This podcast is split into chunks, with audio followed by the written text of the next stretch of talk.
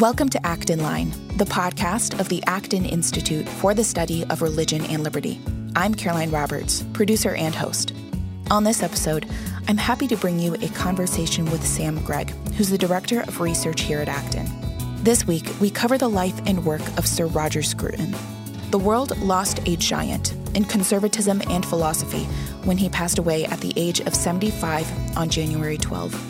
Throughout his life, Scruton wrote approximately 50 books and in 2016 was knighted for his contribution to philosophy and education. On this episode, Sam and I discuss the most important veins of his thought, especially those related to political philosophy and the arts. His work spanned so many subjects like wine, hunting, music, and, of course, conservatism. It's an impossible task to adequately cover all of his work in one podcast conversation. So, while in this episode, Sam and I do dive into the most important elements of his work, I encourage you to watch some of Scruton's interviews after this episode or check out his books. I've linked some of my favorites in the show notes for this episode, and you can read those at blog.acton.org. That's blog.acton, A C T O N dot O R G.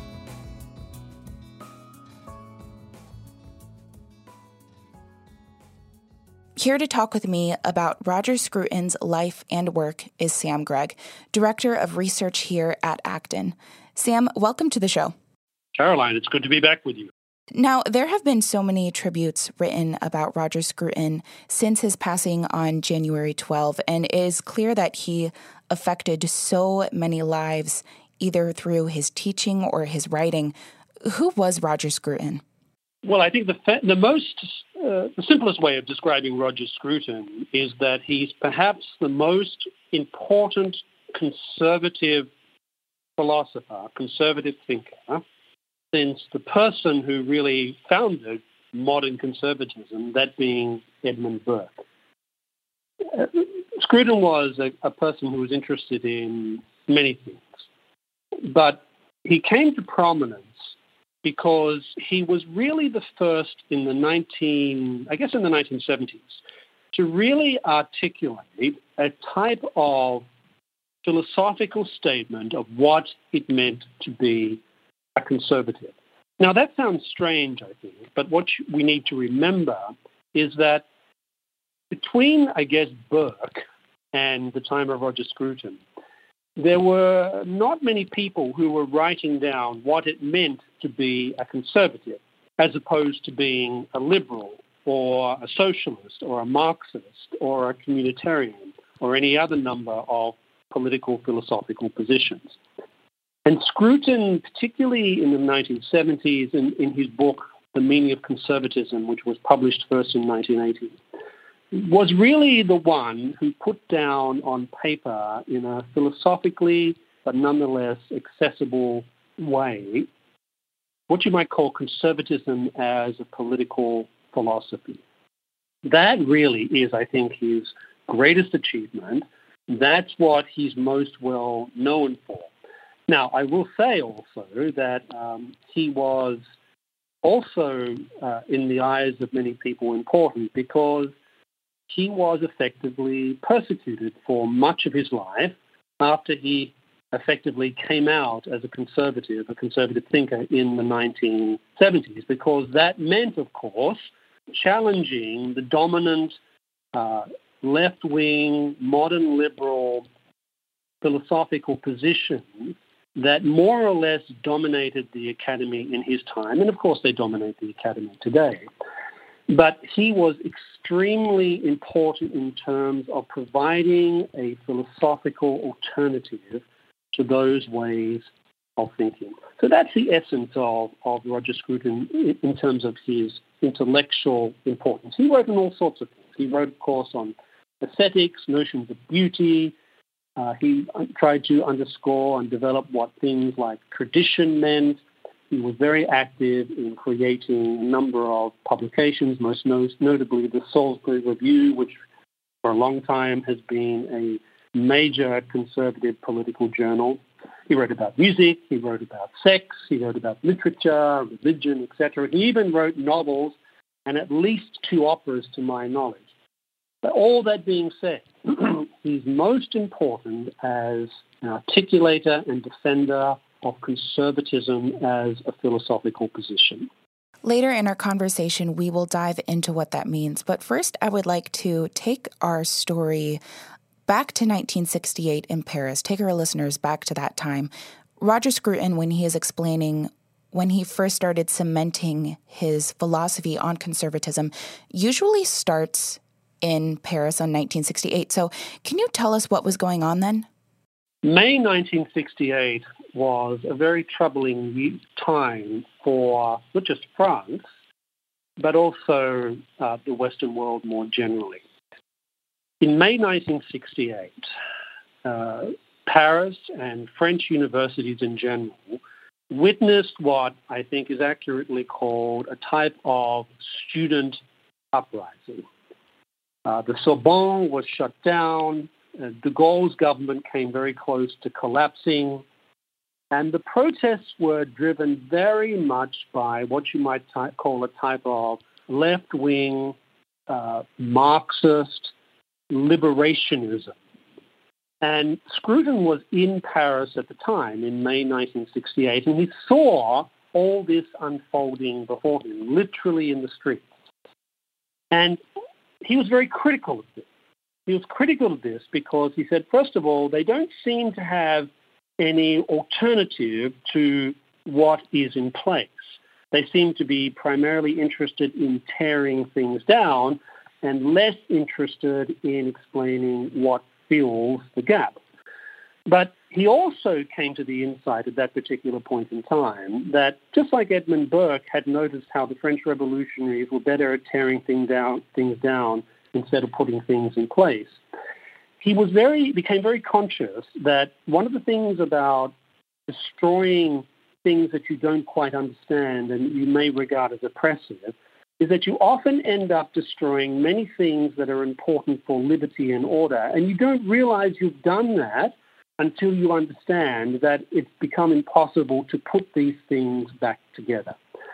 So May 1968 is when Scruton has this type of, I guess you'd call it almost an existential experience, which went very contrary to what many people experienced in 1968, in May 1968, his reaction was very different from most people of a, of a similar age at that particular time. And that is when he starts consciously understanding himself to be a conservative and looking to build and articulate a philosophy that explains first of all, why this left liberationist mentality is so destructive, but also the importance of conservatives articulating a coherent philosophical response.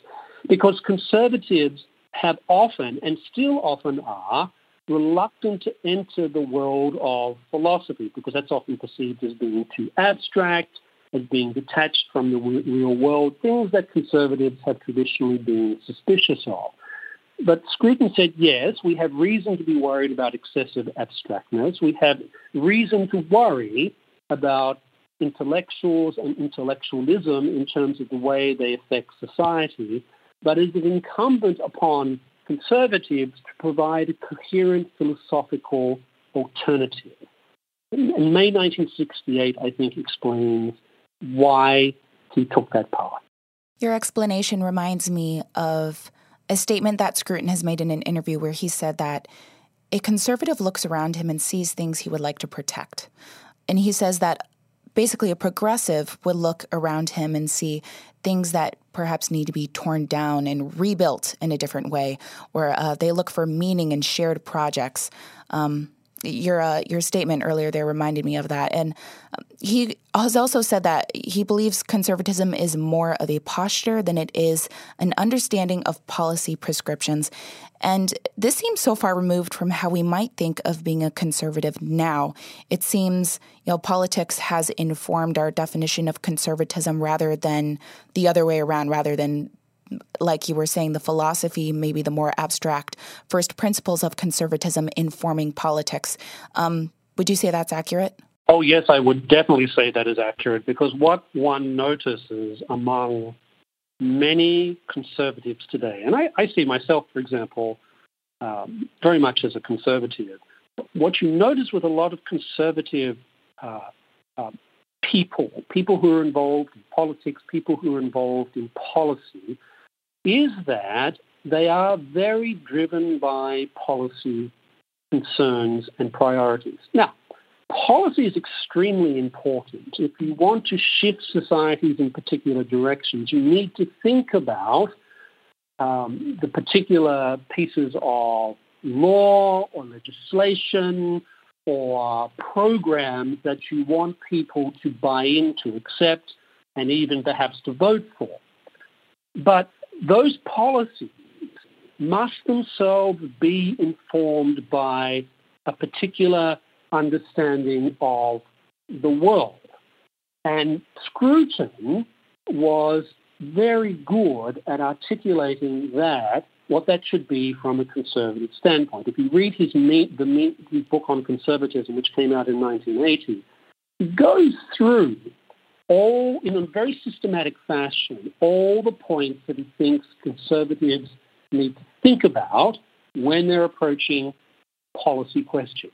Because for Scruton, policy and politics themselves were mostly prudential subjects. So Scruton was not going to spend a lot of time arguing about whether the optimal minimum maximum tax rate should be 19% or 22%. Wasn't going to spend a lot of time thinking about the precise way in which a society uh, takes care of the poor, the handicapped, those who genuinely can't help themselves, etc. He saw that as important, but that wasn't his particular concern. His concern was with having the type of intellectual framework that ensures that one's prudential judgments are informed by the types of principles that one wants if one is a conservative and one has a conservative vision of society. And that, to my mind, that's a good reason why you do need, if you're, if you're a conservative, if you're involved in the world of politics, if you're involved in the world of policy, it's extremely important to get these first principles correct. And of course, Acton itself, this is one of the reasons we don't spend a lot of time talking too much about policy questions we spend much more time talking about the sort of first principles, deeper philosophical, even deeper theological questions that need to be reflected upon before one starts talking about particulars of policy. You know, that makes me think that um, in ways, you know, Scruton really spoke a lot about how pragmatism in art has made it ugly in many ways. And it, it makes me think there's maybe a similarity there between pragmatism um, poisoning art and pragmatism also infecting conservatism. Yes, because uh, a pragmatist, strictly speaking, is interested in what works, what makes things happen, how you concretely act in certain circumstances, given certain conditions, etc. The problem with being a pragmatist is that it means that you will often look away from the types of principles that will stop you from doing things that are either imprudent or downright evil. Uh, a very practical example might be something like, okay, we have an aging population. Uh, this is an enormous uh, drain on resources, etc., etc. A pragmatist, a strict pragmatist, would might say something like, "Well, this is easy. Let's just euthanize anyone over the age of 80." Now, that might solve your welfare problem, but as a matter of principle, you rule it out because it's wrong in itself. So, to the extent to which pragmatism causes conservatives to look away from first principles, then it becomes a problem. Because I think one of the things we have to distinguish here is between pragmatism on the one hand and being prudential on the other, because they're two different things. Being pragmatic means that you literally do whatever it takes to achieve a, certain end. Being prudential means that you are conscious of certain restrictions, certain realities of the world in which we live, in which you apply the principles. But prudentialism means that you keep the principles in mind and you don't do anything that might end up in some way systematically violating some of the principles. So, to the extent that conservatives, the right more generally, buy into pragmatism per se, then you can say that conservatism as a type of political movement, a philosophical outlook, will start to get put to the side, potentially corrupted, potentially put out of sight altogether. Now, I'd like to turn to Roger Scruton's work on beauty and aesthetics. Among some people, I would say he's maybe best known for that, uh, if we're exploring questions like what it means for something to be beautiful, why beauty is important. In his BBC documentary called Why Beauty Matters, um, which is one of my favorite documentaries, and I will link it in our show notes, he says that, quote, beauty is vanishing from our world because we live as though it did not matter. For Scruton, why was it so consequential that we make things that are beautiful? What real difference does it make? Well, I think one could say that anyone born after the 1940s must be looking around the world in some way and saying that clearly uh, we live in many respects an ugly world. Uh, one needs to look just needs to look at modern architecture, modern church architecture, one looks at things around the world and says, you know, this there's something alienating about this. We look, for example, at the high rises and skyscrapers in which many people were corralled in, as, as a matter of public housing in the 1960s, 1970s, and 1980s. And we can see very, very concretely that that has hurt people's lives. It's actually considerably disrupted people's lives. It's given them a sense and a view of the world which is ugly in itself. Now, Scruton is not one of these people who said, well, we just have to build everything as if it was existed in Uh, 1385 or something like that. What he was saying is that there are things about the nature of beauty which speak to the human spirit things that reflect the goods that are part of our nature, which we can choose, we can assimilate into ourselves as a process of human action. That beauty, in the sense, reflects a type of order that is knowable to the human mind, and that we ought to build things around us that reflect those types of eternal truths, those eternal verities, rather than looking at the world in primarily utilitarian, pragmatic terms. It's not that Scruton was saying that we should be painting things or building things with no concern at all for expense, for modern utilities, etc. What he was saying is that we need to think about these things in the context of some of these broader principles. That's his approach to why he thinks beauty is important.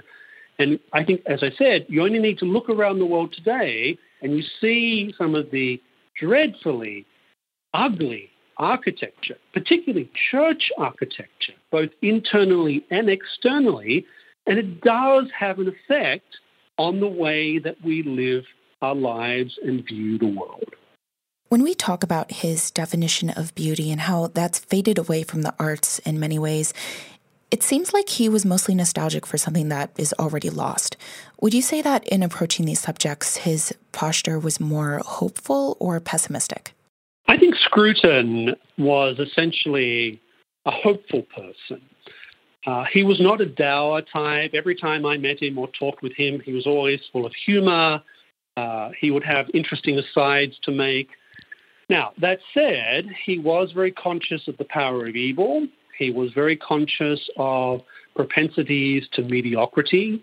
He himself experienced what it was like when you crossed modern liberals and the left, when you challenged some of their sacred totems, etc. He himself uh, personally experienced a great deal of rejection, trouble, career in uh, career undermining actions on the part of those of whom he was critical of. So, in the one sense, he was hopeful because he thought there were these eternal truths, that people in every generation exist to understand these eternal truths, moral truths, political truths, economic truths, ascetic truths. And every generation has those people, even in societies as dour and ugly as those that existed in communist Eastern Europe. Even in those societies, you could find what you might call points of light around which civilizational renewal could occur. At the same time, he was very aware of the power of evil, what he would, he would not hesitate to call the impact of sin upon the world. So I think what you have in the case of Scruton is a type of hopeful realism about society's ability to understand what's wrong and to correct it. Now, you knew Scruton quite well. When did you first meet him? I met him in the 1990s when I was doing my doctorate at Oxford. He came and spoke at Oxford at a particular event. I can't, can't quite remember what it was. But I distinctly remember, remember talking to him afterwards and thinking, right, I need to know more about him. Uh, I had read his book, The Meaning of Conservatism, as many people had uh, in, at that particular point in time, in terms of understanding what was happening to the right, broadly conceived, uh, in Britain, America, and the West more generally.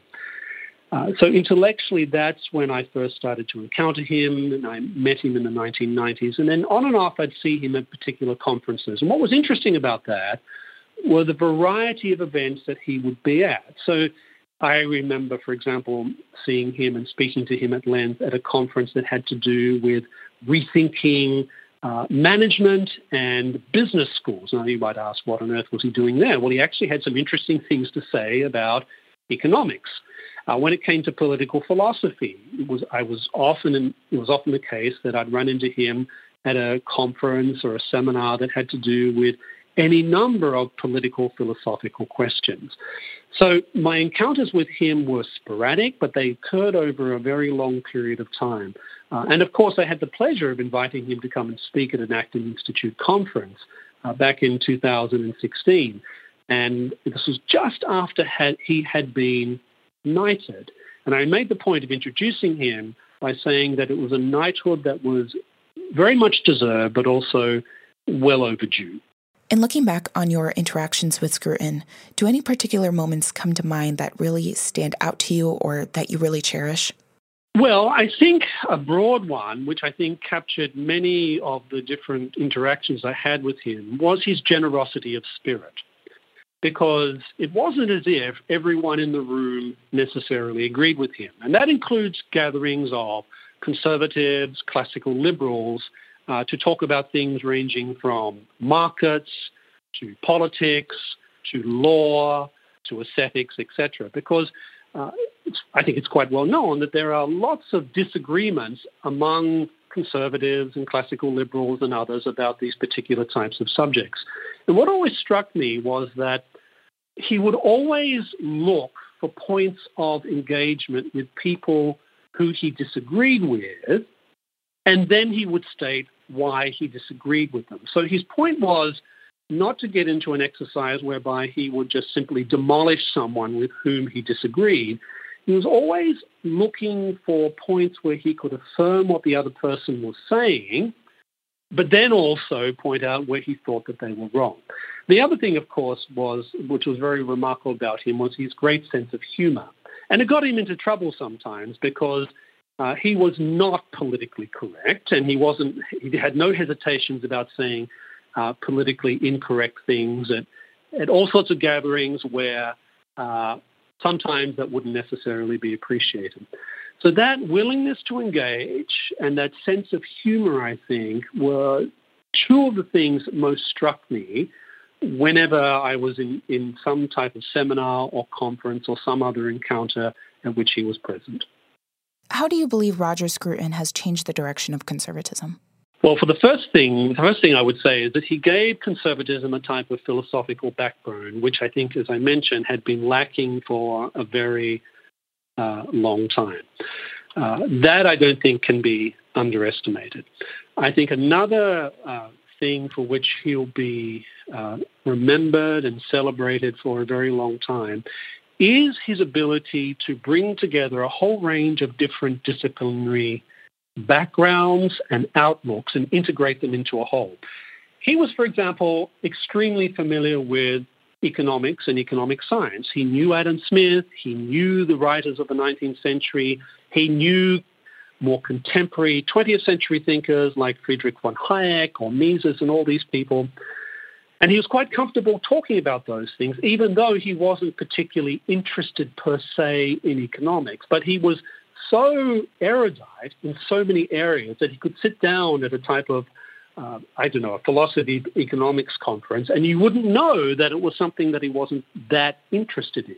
But his ability to bring these different things together, to show, for example, how aesthetics matters for politics, or why politics and your view of politics will shape the way that you think about economic questions, or the way in which the answers that you give to particular philosophical queries will shape the way that you think about economics, the way that you think about the nature of government, the way that you think about civil society, the way that you think about concepts of citizenship and even religion.